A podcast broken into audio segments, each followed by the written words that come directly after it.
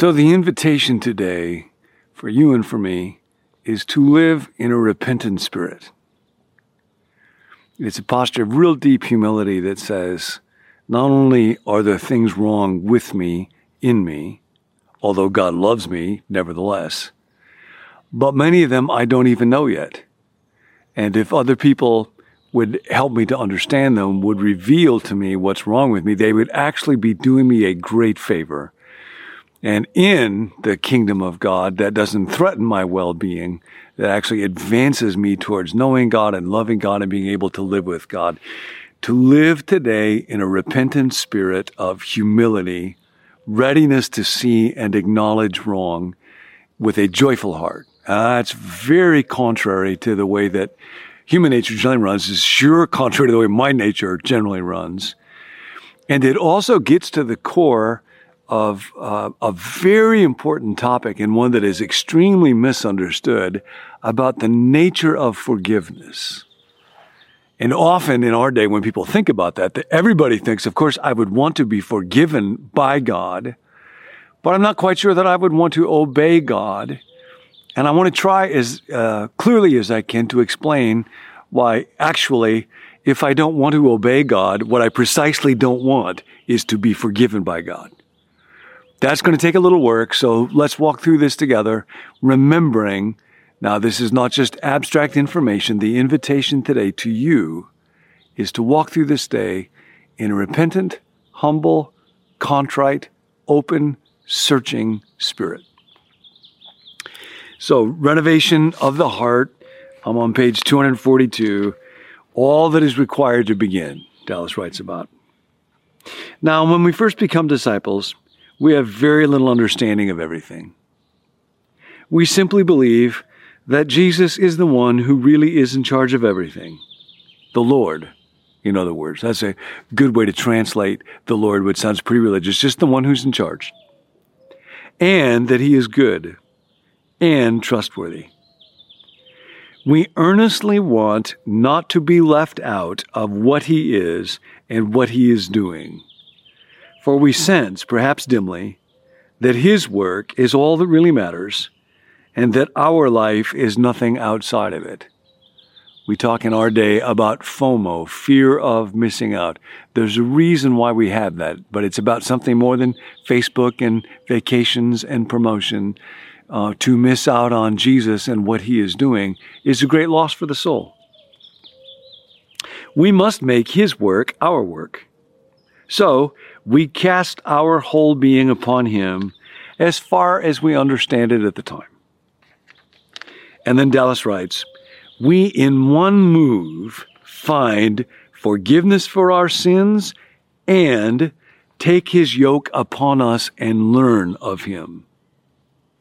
One move, forgiveness for our sins, taking on his yoke as learners and obeyers. The idea that these can be separated is, as A.W. Tozer pointed out years ago, simply a modern heresy. Now, heresy doesn't mean you're going to get in trouble with the thought police if you affirm the wrong stuff. It means that it's an error in thought that will leave us unable to navigate reality well. It is based upon many levels of misunderstanding and has attained the status of dogma. It is choking the life out of the contemporary Western church. So let's think about this now. There is a great difference between wanting to be forgiven versus wanting to get out of trouble. Forgiving is a distinct gift that we give to one another and that we are given by God. It's not the same thing as condoning. When I condone something, I say it's not really wrong. And always the church wrestles with are we making up rules that are not actually from God? So, in different times, like the thought that dancing is a terrible thing. No, actually, it's not. So, if you dance, that's okay. Um, forgiving is not the same as excusing. Somebody suffers from a mental illness or an emotional illness, and they make decisions. They say things that they would never, if they were in their right mind, if their body chemistry were working the way that it should, they never would have done. Or I, have known people that get on a wrong medication and it leads them into manic episodes uh, that result in horrendous decisions and poor judgment and bad suffering. That does not need to be forgiven. That needs to be understood. And therefore it is excused because this person was not morally responsible. They were not in their right mind. You will hear folks sometimes say to understand all is forgive all. That's exactly wrong. That's exactly wrong. If I understand everything, if what they did makes sense in light of what they were suffering, it doesn't actually need forgiving. Forgiveness is not the same thing as getting out of trouble. And unfortunately, a lot of times the analogies that get used for forgiveness or for grace are simply paying somebody's fine. And that's not true. That's not, that's not a complete picture of it because I don't have a personal relationship with a judge. My brother-in-law, Craig and I, many, many years ago, were on vacation together and we decided to go out fishing. We went on a little boat. He had fished a few times. I never fished. So we were out there fishing and somebody came up to us in their boat and said, how's the fishing going? And we said, okay. And they said, did you catch anything? Well, you know, caught a few things, but just kind of let them go. And then it turns out he was the game warden. And he literally towed us to his boat and, and towed us into shore as though we were going to row away from him. And while we were talking, it's true story, my mother came over. She was so mad that he would fine us for violating the law. She said to him, you can't do this. This is my son-in-law and he's a pastor and this is my son and he's going to seminary. And the game warden said, well, that's wonderful, lady. My brother is a priest. So he trumped us all. Now, the fact that we were going to do a religious vocation was not a reason for the fine to be remitted. And you'll hear metaphors sometimes like, I owe a fine and somebody pays it, and that's a picture of grace. But the, um, the dynamic that that lacks is that a judge who levies a fine on me isn't likely to say, now, if somebody pays this fine for you, is there going to be a change of heart in you? Are you heartily ashamed for what you have done? Do you agree to obey this law? See, forgiveness can only be sought if I agree that what I have done is wrong and ought not be condoned or excused or minimized, but requires the miracle of forgiveness. So, for example, George Wallace was the segregationist governor of Alabama when Martin Luther King Jr. was working for civil rights. He accused Martin Luther King Jr. of being an agitator.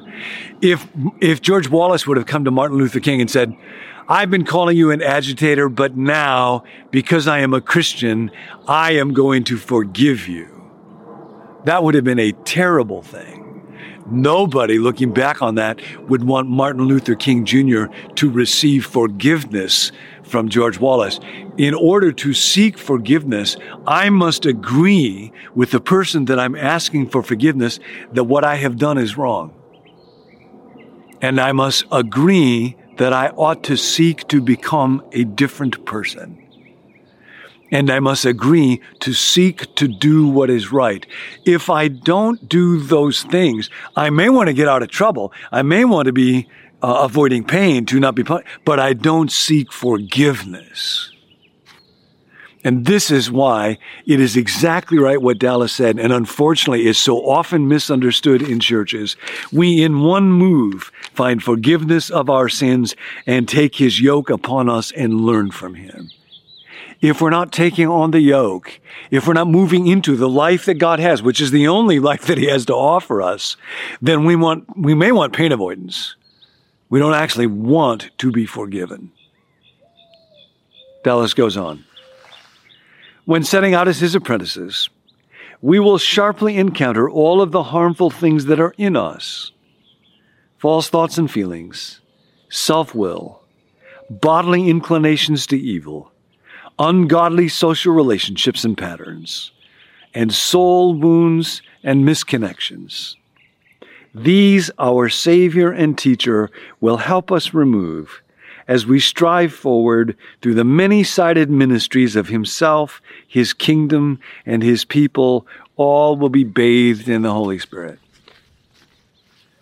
And this process, at least in my experience, continues to go on, often with increasing levels of clarity or pain.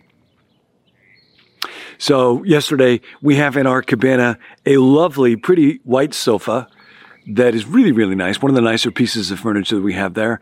And I got home and Nancy said, I'm frustrated with you because I had put a suitcase and it has greasy wheels on the sofa in a way that left grease stains there. And it was not the first time that something like that happened.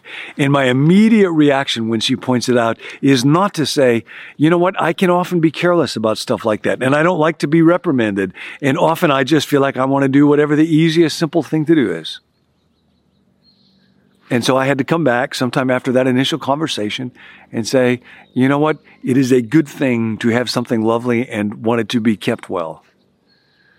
And that's a reasonable and good thing for you who I love to want. And there's just part of me that doesn't like to be criticized, doesn't like to be frustrated. And I want that part of me to die and get better and healthier. So thank you.